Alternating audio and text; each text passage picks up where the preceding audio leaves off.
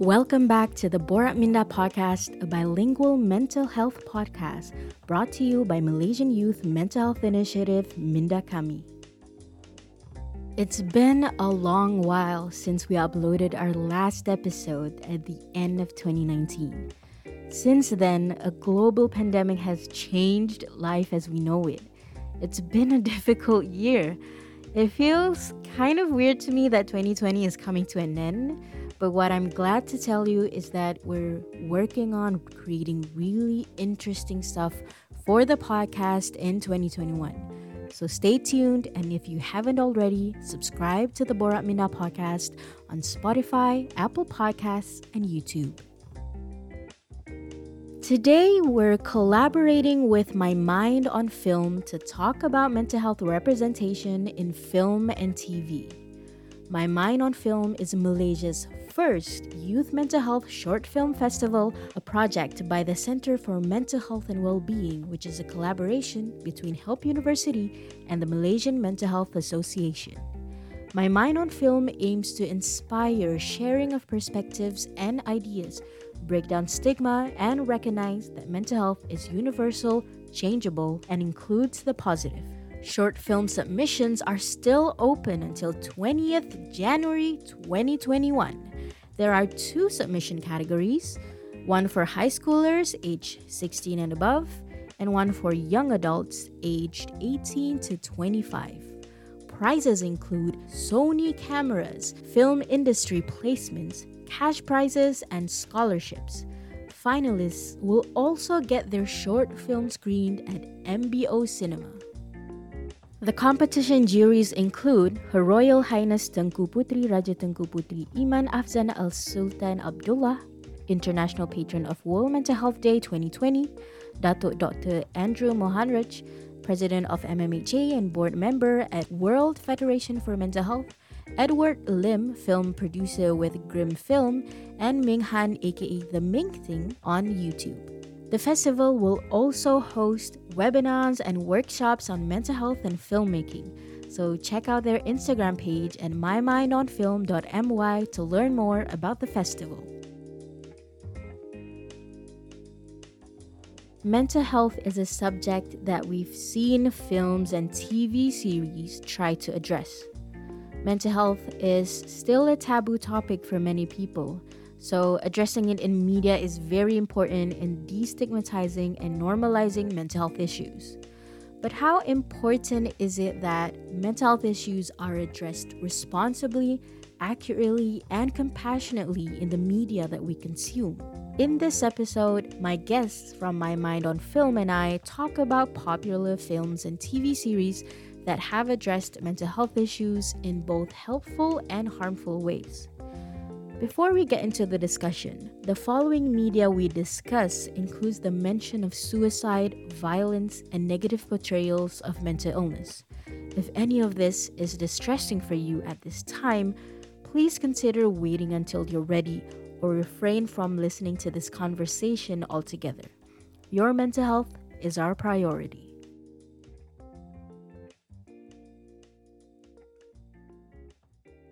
Today, I'm joined with Rachel Law and Anusha Sudhakarin from My Mind on Film. There are two students who are interning for the film festival, My Mind on Film. Um, hey guys, welcome to the podcast. Um, hi, my name is Rachel, and I am starting my second year in my Master's of Counseling Psychology in HELP University. And yeah, I'm also part of the team with My Mind on Film. Hi, I'm Anusha. I'm a second year psychology student at HELP University, and I'm currently pursuing my bachelor's in psychology. Wow, we have two students who are pursuing Um, you know, psychology and counseling as well, which is pretty fitting because our film festival, My Mind on Film, will be exclusively on mental health. Is that correct? Mm-hmm.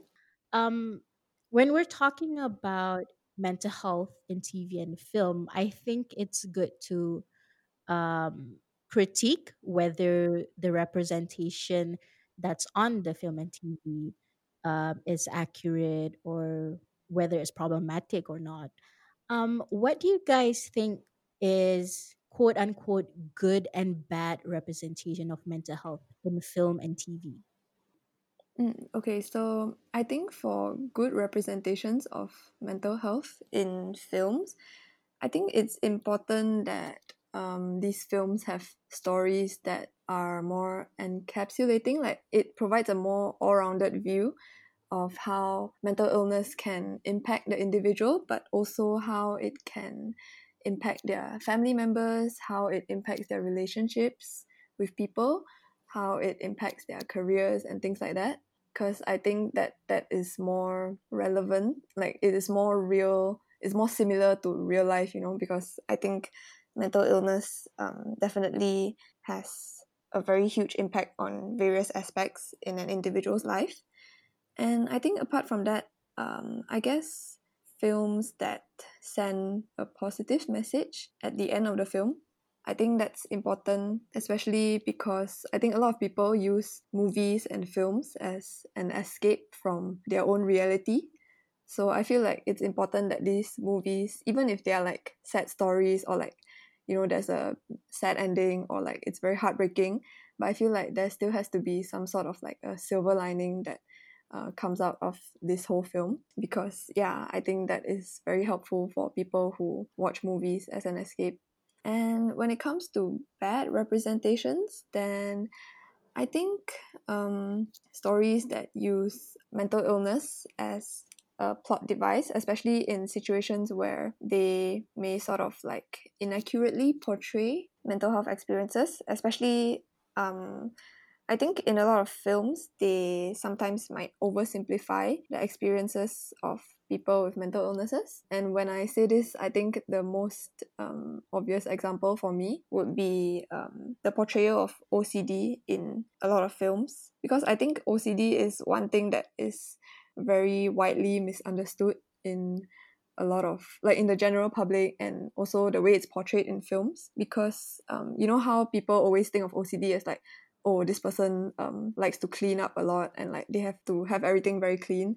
And I feel like a lot of people have that sort of impression, like, oh, that is O C D. And I feel like films also portray it that way. But then um why I say it's an oversimplification, because um the thing about O C D is that there are like two main components of it, right? So there's the obsession and then there's the compulsion. So it is the person's obsession or like obsessive thoughts over something that sort of leads to a certain compulsion. So maybe their obsession is with, let's say, like germs or bacteria, and they think like they get very obsessed about the idea like, okay, maybe my sur- my surroundings are filled with germs and bacteria. So their compulsion would be like their act of cleaning it up. But then I feel like in films, um, the way they portray it is sort of just like, oh, okay, this person has O C D, so he keeps cleaning up his stuff. But they don't really go into like the source of that compulsion.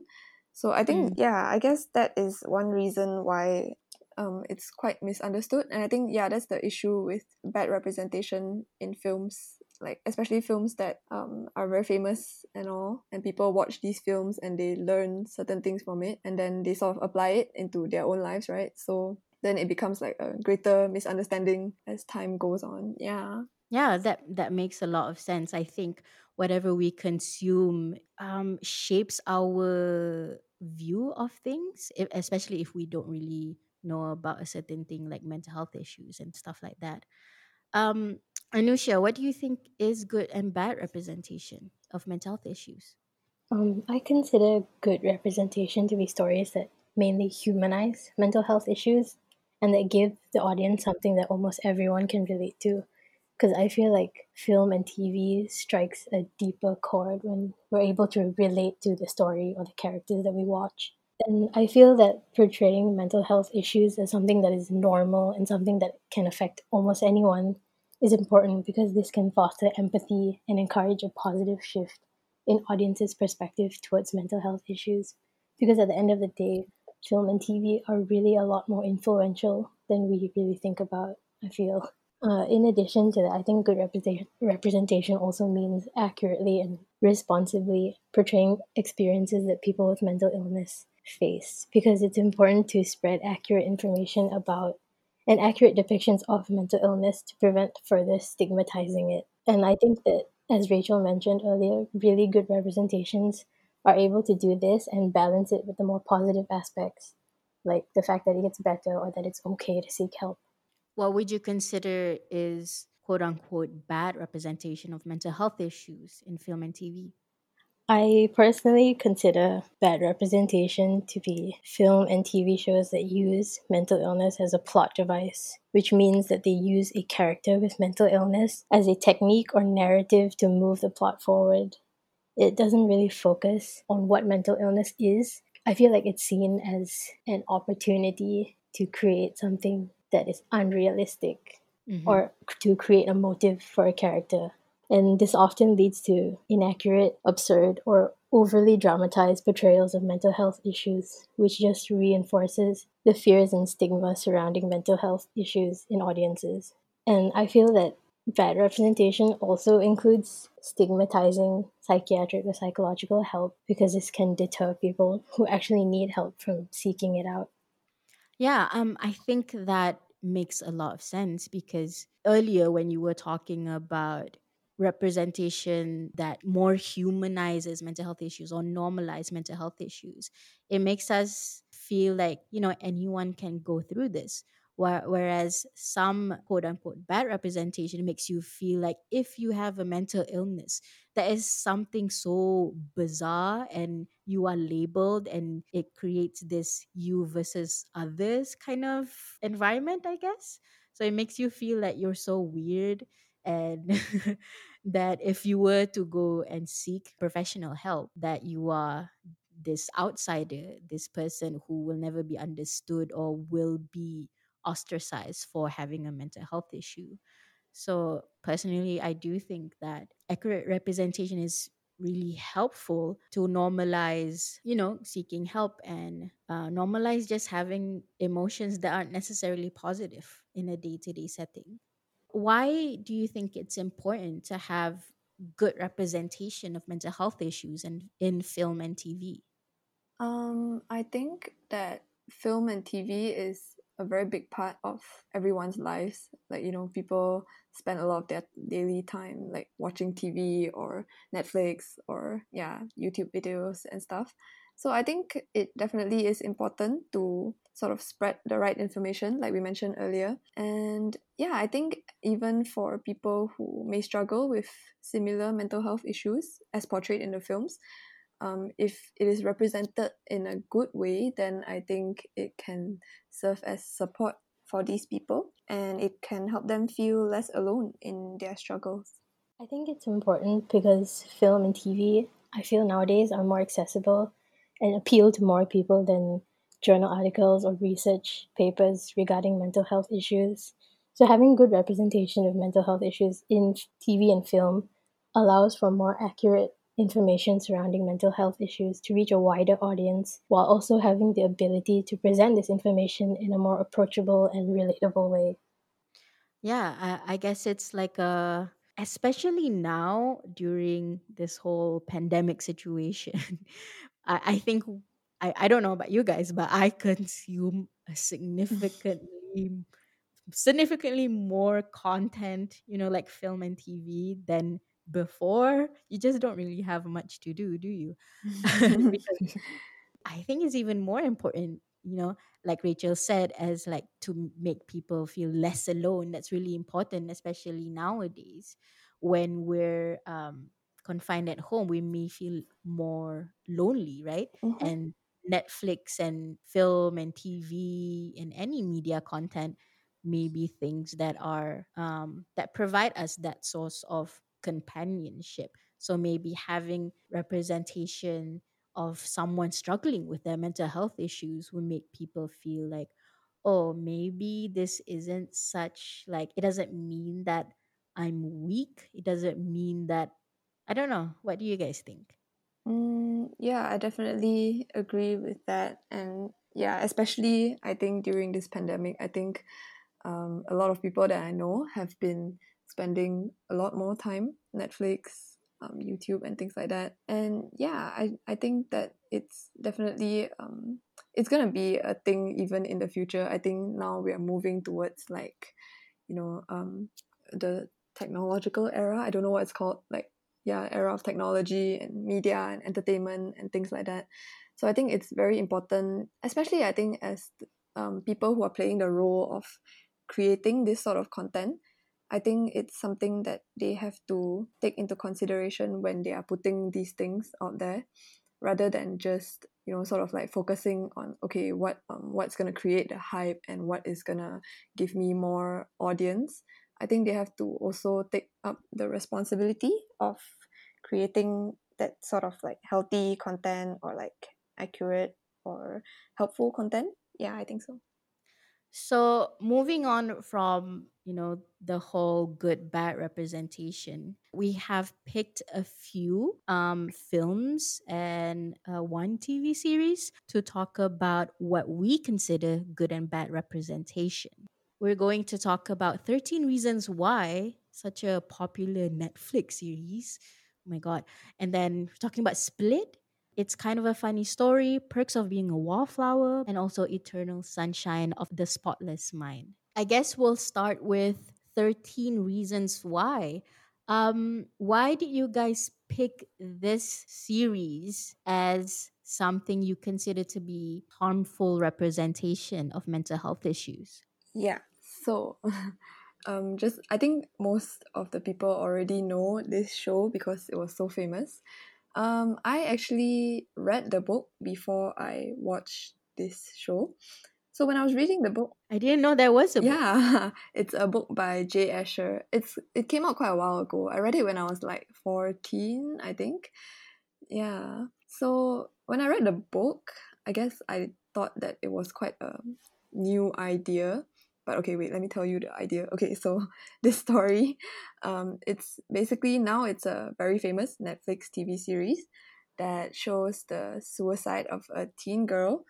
So the starting of the show itself, um, this teen girl, Hannah Baker, already um, she's already passed away. And then um, it starts with her uh, leaving behind thirteen tapes. So in the thirteen tapes are thirteen reasons why she died by suicide. So each episode follows one tape where she sort of talks about um, someone who did something wrong to her or did certain things and that led to her suicide. And I think when I first read the book, I didn't see it as that much of a problem. I just saw it as like, oh yeah, you know, it's a it's sort of like an interesting concept because I've never heard of anything like that. But um, now that I, after that, when I watched the film, like the T V series, I think that it is bad representation of mental health because firstly, it sort of portrays it as like, like it portrays the girl, Hannah Baker, as like, Um, trying to take revenge like after all these people did bad things to her, and then her suicide is used as like a tool for her to get even with these people, you know, because after even after she passes on, there's still like um like she leaves these tapes sort of like sending a message to them, like telling them like, oh look, because of what you did, now I'm dead. And I think this is a very bad message to be sending out to the general public because um, it sort of gives the idea, like it gives, especially teenagers, I think it gives them the idea like, oh, if people around you are bad to you or they're bullying you, then maybe the um, the right way to do it would be to, oh, you know, kill yourself and leave behind messages so that these people will be guilty for the rest of their lives. And I feel like that is such a terrible message to be sending to anyone. And I think the show itself also, um, I mean, they portray Hannah as like she's suicidal, right? But then I feel like people who are suicidal might not have that sort of energy or would probably be more like they might feel more like hopeless, and they may feel more like they are a burden themselves rather than um, having that sort of like energy to, you know, plot this evil revenge thing, you know. Mm-hmm. Yeah. Um, Anusha, you've also watched um, thirteen Reasons Why, right? I only managed to finish the first season because after that I just couldn't do it anymore. I couldn't continue it. I managed to get until season two maybe, and then I'm like, okay, I'm not gonna watch this anymore. Um, what What do you think of the first season? Honestly, I thought it was infuriating. Mm-hmm. Yeah. Why is that? Uh, there was one particular scene where she approaches her school counselor, Mister Porter, for help regarding the issues she was facing. So I think, if I remember correctly, she went there to talk about her suicidal thoughts and report her rape. And instead of being helpful like he should have, Mister Porter ended up being neglectful and dismissive towards Hannah's claims and allegations. And I feel like this is really bad because it portrays the work of mental health practitioners in a bad light and could discourage people from seeking help, especially at the school level where it's harder to get help on your own. Um, I also know that I think after, you know, thirteen Reasons Why, it was such a big deal because why is this, um, why is this series so intense and also graphic? They actually showed like, well, there's a lot of triggering. Almost pretty much every episode, there's something extremely triggering, like um, rape, sexual assault, bullying, and stuff like that. But especially at the last episode, I think, of season one is where Hannah Baker actually um, tries to take her own life. And that the scene is really elaborate. And that's really concerning because we do know that suicide is something, you know, you, I mean, ethically, you're not really supposed to portray it, um, uh, someone actually um, carrying out suicide in such detail. Um, yeah, the scene was, I don't know how long it was, was the scene, but it felt long to me. Um, I do know that this was during twenty seventeen, and apparently it's still going on. I'm not really sure why. What? But you mean there's a I- third season? I don't know. You want oh, me to... no. Let, let, me, let me Google it. thirteen Reasons Why. What? Uh, I thought I thought it would have ended like after the first season, you know, like after she completed the no, thirteen no, no, no, Reasons. No, no, There's a... Ooh. I think it went on till season four, right? Oh, According my God. to Wikipedia, there's a season four. I don't... I, I can't really know for sure. But... to be honest, season two d- doesn't get any better. I feel like season two is like, uh, um, you, okay. Season one is pretty much all about Hannah's experience, um, right? But the season two is um, looking at the consequences of what happens after her death and how she's impacted all of these people. And it's, um, mm, mm, I, I don't really want to get into it because I feel like it's really triggering. Um, and like, I don't really feel like it. So that, I guess like that tells you it isn't really like such a great thing to watch. Um, mm. when, especially when you're in a vulnerable state. I mean, we're, especially right now, we're in a pandemic where things can seem more helpless.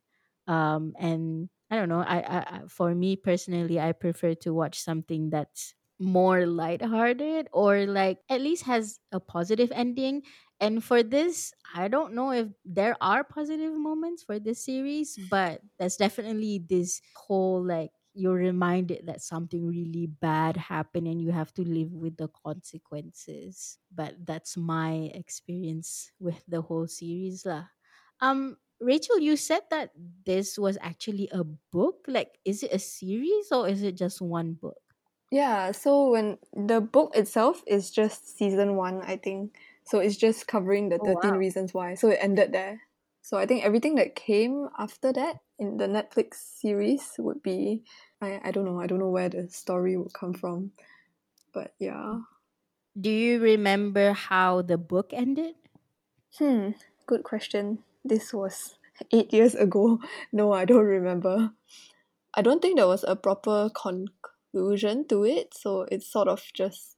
What was the guy's name? Um, the main guy character who... Uh, was, Clay? Ah, Clay. I think the ending was more to do with how Clay sort of accepted Hannah Baker's death or something. So yeah, I think that was just... It like the book just looked at the thirteen reasons, how the tapes went around and stuff, but that was it. So I, I didn't know that there would be what's four seasons. That's a lot. What are they gonna talk about? Uh, I don't know. I don't know. I know that the second season, there's more violence. Wow, oh. There's actually more violence. Um, so I don't really know how you can drag that on for like three and four seasons. Uh, mm. Anyways, mm. I mean, I personally wouldn't recommend it to... Um, it's not really that interesting anyways. Mm. It's, it's intriguing. You know, you want to know why this... what led her to doing what she did, but in the end it isn't really it isn't really beneficial for anyone. Mm-hmm. Um there's also a film called Split, right? Um which came out in twenty sixteen, so that was like just before thirteen Reasons Why came out in twenty seventeen. It it's supposed to be something about a man who... Well, split is referring to having split personalities, but we don't really call that, I mean, officially. Um, Rachel, what is Split about, actually? Okay, so Split, yeah, like you mentioned, it's about this man called Kevin. So he has a total of twenty-four different personalities, but only twenty-three emerge in the front part of the film. So Split itself, actually, I think it is the first film, but there are another two films that came after that. I think the third film just came out recently, but I didn't watch that. Oh my god, there's more? Yeah. And okay, I didn't know that. Yeah, and I think it branches out into something, because the second film was called Glass or something, and it's sort of... Oh. Yeah, it's sort of... um, it goes away from the whole um personality, like dissociative identity disorder thing, and it goes into something else. I'm not sure what. But I think for me, I actually quite enjoyed this film. Like this mm-hmm. film, like as a movie, it was nice. But then, um, okay, so I'm going to tell you a bit more about the movie first. So, yeah. So the starting of the movie shows um, Kevin, and he has, like I mentioned, twenty-four personality, different personalities, right? So he's already diagnosed with dissociative identity disorder. He sees his therapist.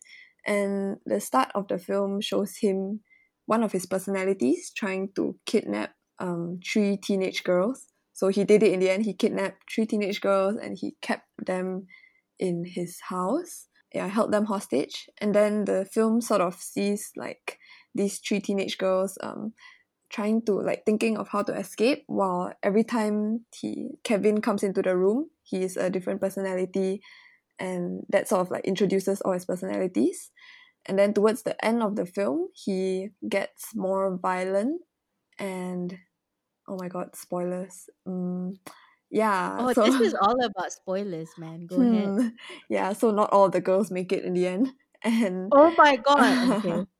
Yeah, okay, so oh yeah, I feel like the ending of the film was a bit odd for me, because towards the end, like, his twenty-fourth personality came out, and it's called The Beast. And I feel like this is where it starts to get a bit like um not very realistic, because once the beast emerges, then it's like his nails just start growing and he looks like Wolverine or something. Yeah, from what I remember, it was like that. So I feel like that part was just like very exaggerated. But um yeah, I think overall the film, it was very, it's very exciting to watch, and like a lot of suspense and all that. But I think the why, like why I think it's bad representation, um, mainly I think it's because they villainize the role of dissociative identity disorder in this mm-hmm. film. Like, I think they portray it in such a way. I mean, I understand from like uh, entertainment, like media industry kind of perspective. Definitely, I think um, the idea of one individual having a lot of personalities would be a very interesting thing to use in a film, and yeah, I can yeah. see that yeah they really played with that. But I feel like they also sort of made Kevin, like, or not just Kevin, but like dissociative identity disorder as a whole, they made it like a very um sort of like showing this individual as a very dangerous person. And I feel like this can mm-hmm. send off a wrong message to public, because then people who watch such films might think of individuals with mental illnesses, individuals with dissociative identity disorder. They may see them as dangerous, while in fact, I think um, people with dissociative identity disorder are more likely to be harmful towards themselves, if anything. Mm-hmm. If anything, yeah. And I think that is one point. And I think in general, um, not just this film, but I think a lot of films also, like, they enjoy, not enjoy, like, they like to use dissociative identity disorder as, like what Anusha mentioned earlier, like, as a plot device to, you know, sort of drive the whole film because mm. of its nature of, like, how, you know, one person with multiple personalities and all that. And I feel like this has sort of um, created that sort of impression in the general public that um, dissociative identity disorder is um, sort of like one of the mental illnesses that com- pops up in your head when you think about mental illnesses. Um, mm-hmm. Yeah, especially I think, yeah, general public lah. I like I feel like a lot of people I know, like the main ge- main mental illnesses that they will think of is always like, oh, multiple personality disorder or like split personality. They will sort of like have this impression in their mind. But I think in yeah, like the actual fact is, I think dissociative identity disorder isn't that common of a mental disorder. In fact, I think it's one of the more rare disorders, yeah. right? Yeah. Well, for Kevin's personalities, um, are there any like, you know, good ones that came out? Um, there's a kid. There's a really cute kid. Um, I forgot all their names. And then there's one more that is like the more responsible one that sort of um is like the main guy that always talks to the therapist and sort of updates her. But yeah, I think the thing about dissociative identity disorder, I think a lot of um like actual cases, like these personalities emerge to protect their host, like the original personality, from harm, right? Because I think a lot of these cases come after an individual experiences some sort of trauma, especially in their childhood, I think. So after mm-hmm. that childhood trauma, then personalities emerge to protect the host. But then I feel like in this movie, definitely there were like one, two personalities that sort of did that job. But then the way they portrayed it is like, you know, all the personalities were in it together to kidnap the girls, I think. Um, I, I, I haven't watched the film and I don't know if I will. Mm-hmm.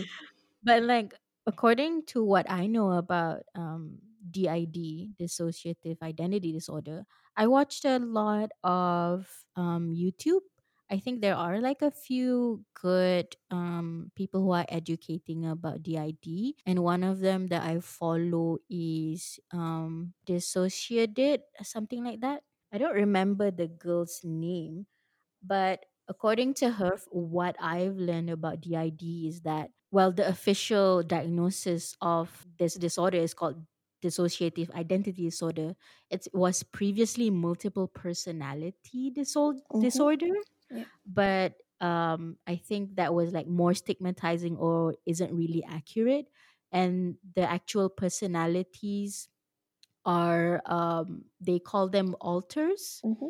So like you might have five alters or twenty. And in her case, I think she has twenty or something like that. And she did mention that D I D is usually a result of significant childhood trauma from like a really young age. So like maybe you were like two or three and you mm. go through something really traumatic, and D I D is um, a coping mechanism for that. And usually people with D I D have alters that aren't really portrayed like in Split, because the alters are more like they ha- they play a protective role. So like usually if someone is going through distress, another alter, you know, takes over and like, I'm going to protect this person. So they dissociate from whatever current state they're in and mm. they maybe become their protective alter, you know. Mm-hmm. Um, whenever she turns into the child alter, she also has a, has a child alter as well. Um, she talks about how that can be really difficult because she goes back into, you know, the mind of a child, and that can be harmful, and people might manipulate her um, as a child at that time, and people might want to, you know, lure her someplace else or even kidnap her or do harmful things to her. So, I mean, according to what she said, it it, it seems to me that people with D I D are like more likely to be vulnerable to being taken over uh, or manipulated, I guess, um, as opposed to being someone so violent like Split portrays. So, I mean, she, she definitely doesn't like that film. According, you know, G I B is always demonized mm. in media. So I think, you know, sometimes YouTube, we're actually listening to real people with real experiences could give you a more accurate representation of what the mental health issue might be at hand. So we've talked about what we feel are harmful representations of mental health issues in um, the two films, thirteen, um, I mean the T V series, thirteen Reasons Why, which is also a book apparently, and Split, the film. Um, we do have a few selections that we want to talk about that we consider good or accurate or more realistic representations of mental health issues. So let's talk about Anusha's pick, Perks of Being a Wallflower, which came out in twenty twelve. I do remember who acted. I know Emma Watson was in that one, so I watched it. And that guy from Percy Jackson, what's, what's his name? I forgot. Uh, Logan Lerman, I think. Logan Lerman, yeah. Oh my God. He was so good in that film. He really was. Um, what, what is Perks of Being a Wallflower about, Anusha? So um, this film is centered around a high school freshman named Charlie, who's described as an introverted wallflower type character, who meets these free-spirited step-siblings, Sam and Patrick. The three of them become close, and Charlie then discovers the joys of friendship and music through uh, Sam and Patrick. He also experiences his first love and begins dreaming of becoming a writer. And throughout the film, bits and pieces of Sam, Patrick, and Charlie's troubled pasts are revealed. We see how this affects all three of them and how Charlie's mental health affects his newfound confidence. And despite their trauma and negative experiences, we get to see them grow, learn, and get better as the film progresses. And I consider this good representation, firstly, because it portrays psychiatric and psychological care in a positive light. Because there's a scene where Charlie has a breakdown and he gets readmitted into a psychiatric hospital and receives in- inpatient care for a while. And there he meets Doctor Burton, who helps Charlie. And because of her, she's able, Charlie is able to open up about the memories he had been suppressing for years. Mm-hmm. And even after leaving the hospital, Charlie, we see Charlie still consistently work on his mental health through psychotherapy. And towards the end, with professional help and support from his friends and families, we see that it gets better for Charlie in the end. And although this film also like subtly addresses the consequences of not addressing your mental health needs, because we learn that um, Charlie's best friend, Michael, uh, killed himself. And I don't think they go much they go into much detail about this in the film, but if I'm not mistaken, there's a book about this and they go into more detail about that. So the film is not that triggering. Mm. I actually did read the book. oh. I read the book before. I knew that the film was coming out and I was like, I'm going to read the book. That seems interesting before I went to see the film. So I do remember them, I think, mentioning like um, Charlie's best friend, what happened to him. Um, I wouldn't say the book is triggering at all, to be honest. Not to say that triggering things should be, you know, omitted all together, you know, from media content. Just that we have to be wary about them. But yeah, it's a really good book. I mean, it was, it felt really personal and relatable as opposed to really dramatic, like thirteen Reasons Why, which is why I prefer this sort of representation, of course. Um, are there any other specific scenes that you liked from the film? Specific scenes? I think there was one scene where Charlie was leaving the hospital, and right before he leaves, uh, Doctor Burton gives him a piece of advice. And I really liked the line that was delivered in that scene. It goes, "We can't choose where we come from, but we can choose where we go from there." Mm-hmm. Yeah, and I, I think I watched this when I was like thirteen, and I myself wasn't a super sta- stable thirteen-year-old at the time, and that line just gave me a lot of reassurance that even though we can't wipe our bad memories and trauma from our past, we can choose how to proceed from there. How how did you feel? Do you remember how you felt after having watched that film? I I think I felt validated. Yeah, because in they didn't just talk about mental health. They also like addressed that being an ad- being a teenager can be a difficult time in itself. I feel like that validated my experience because I had I personally didn't like secondary school, so that was quite a difficult time for me. Mm-hmm, mm-hmm. Um, for me, I liked that. Yeah, it was really realistic and relatable.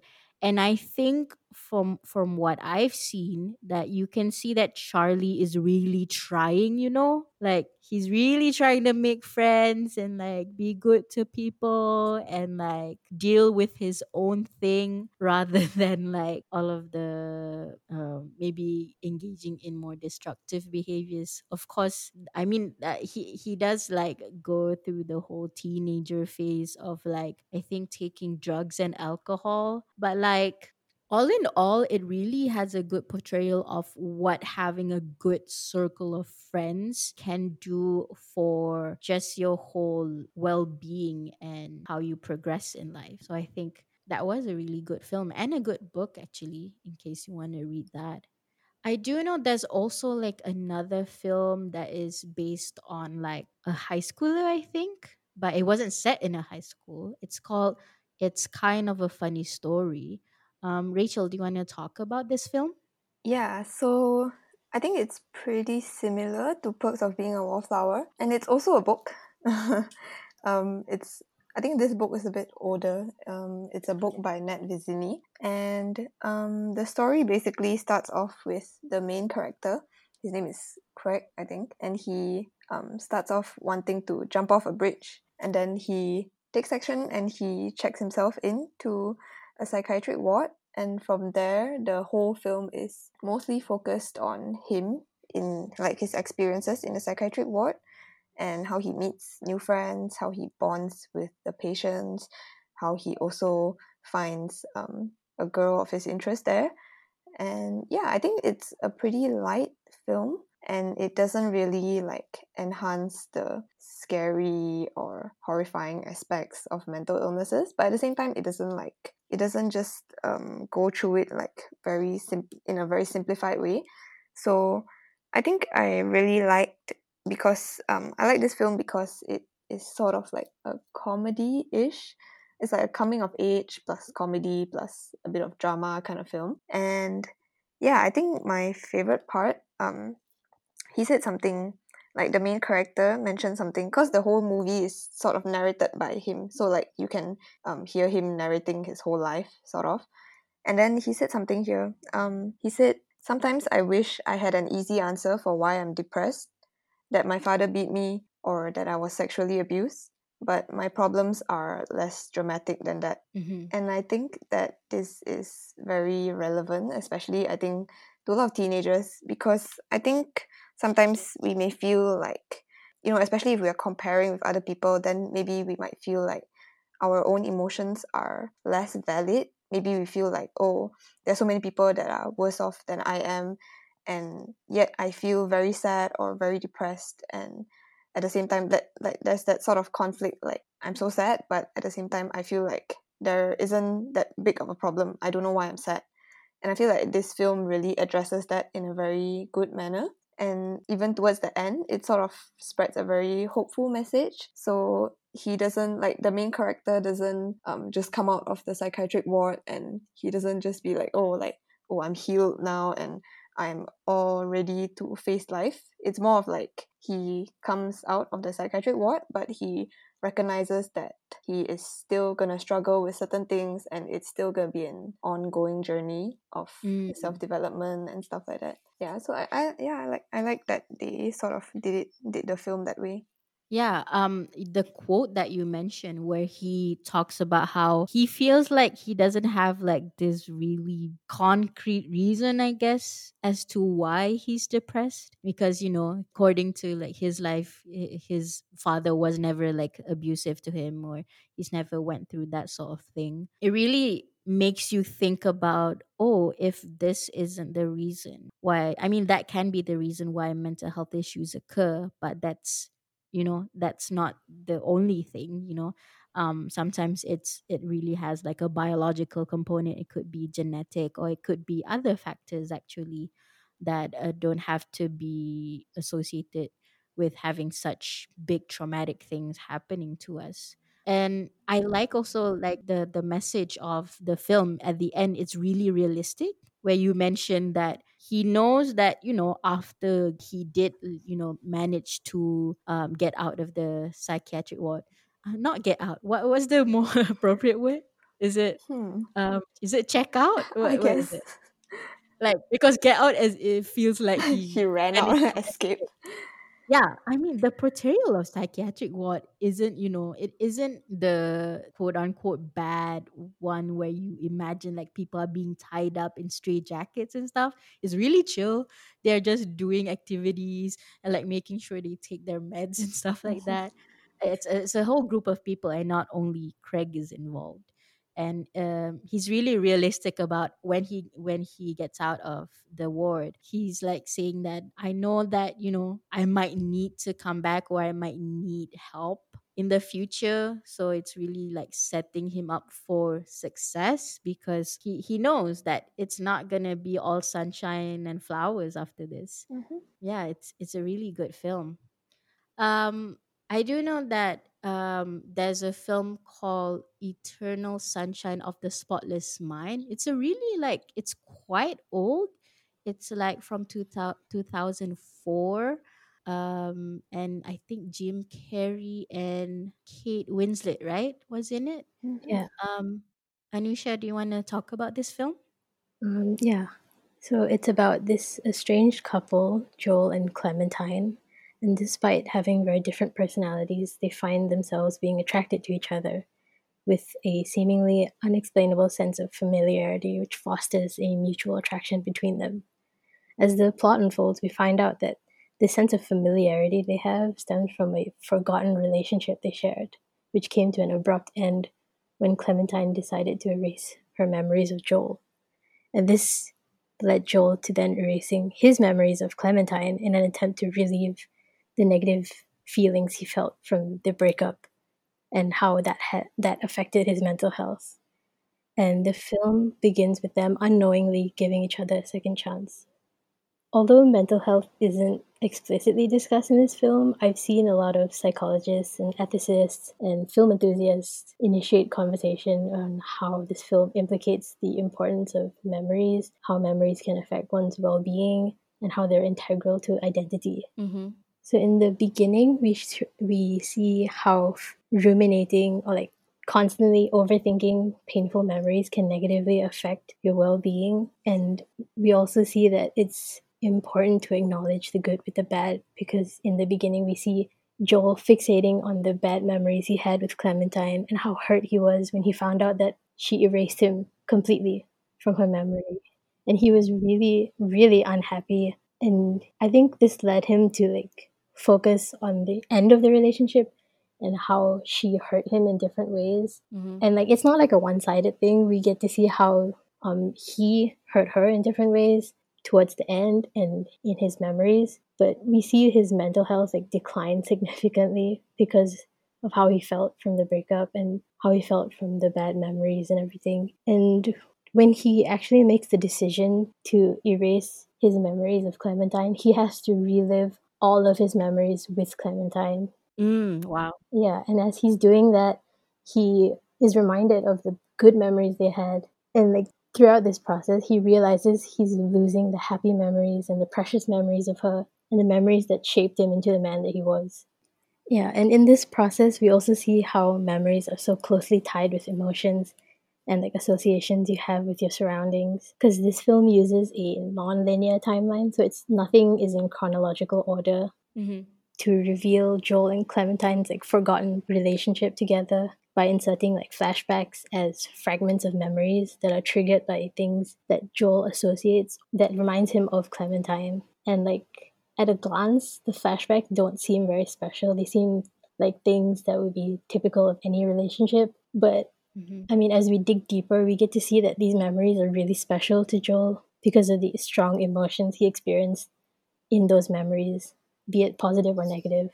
Yeah, and I think that after all that, them finding their way back to each other kind of, in a way, could depict an erasure of the character development and the personal growth they experienced through their previous relationship, which was also kind of erased by erasing the memories they had of each other. And like towards the end, they do learn that they both chose to forget about each other because things ended badly the first time, but they still accept it and they choose to try again. But we don't get to see what happens when they try again. So like whether or not things turn out better or worse the second time is left to the audience's interpretation. So like they went through this whole thing of re- pretty much reliving the bad and good memories of their relationship. And in the end, it's completely erased. Is that correct? Yeah. And then they, they know that they don't have memories of their relationship, yet they're trying to be together again? Is is that how it goes? Yeah. Eventually, something else happens that's like outside of these two characters, but they do like find out why and how their relationship ended. And yeah, they get to find out like why they erased each other. But like even after all that, they still want to be together and try it again, even though they know it ends badly.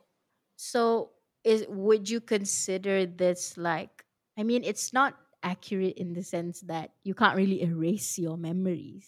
I mean, not intentionally, I guess.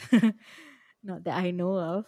Why do you think this film could be beneficial to people to understand more about mental health issues?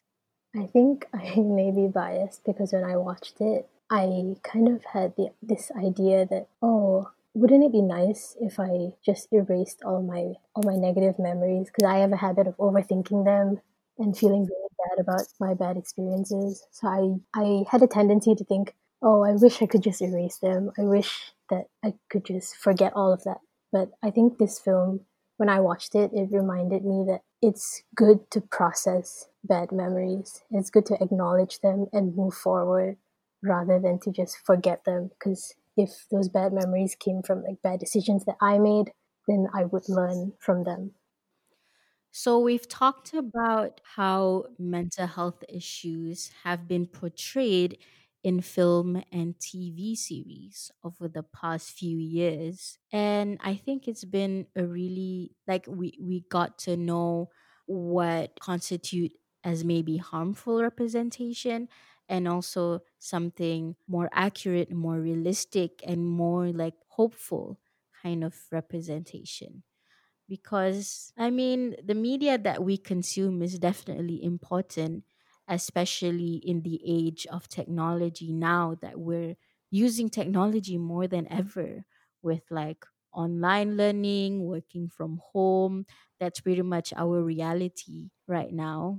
And I'm also really excited that the Centre for Mental Health and Wellbeing, they're doing this film festival called My Mind on Film, pushing towards more younger people to create films that are relevant to mental health issues. Do you guys want to say anything about the film festival? Uh, what are you guys excited about? Why do you think this film festival is a good thing that's happening? Um, yeah, go ahead. Um, I think for me, I'm very excited definitely to see um, the sort of products that will come in, right? People who will submit their films, what sort of films they'll submit.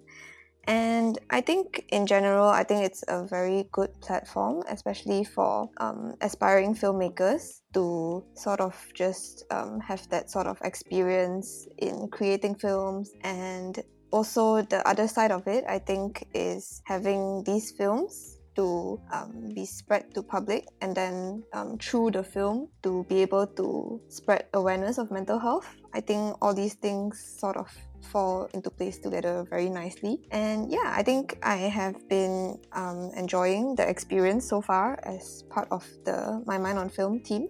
Yeah, I'm excited to see what what will come of it. And I think it's really good to give young filmmakers this type of platform to showcase their work to a larger audience.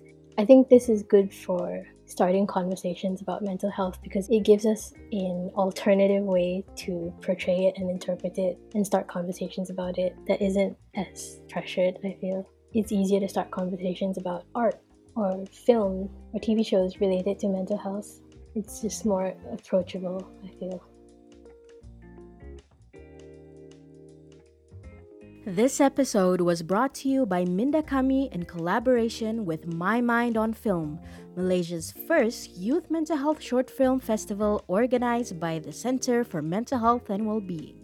Submissions are still open until twentieth of January twenty twenty-one for the two submission categories, which are for high schoolers aged sixteen plus and young adults aged eighteen to twenty-five. Prizes include Sony cameras, film industry placements, cash prizes, and scholarships. Finalists will also get their short film screened at M B O Cinema. The festival is also hosting webinars and workshops on mental health and filmmaking. To learn more about My Mind on Film, visit their Instagram page at my mind on film dot my. Until next time, take care and thank you for listening.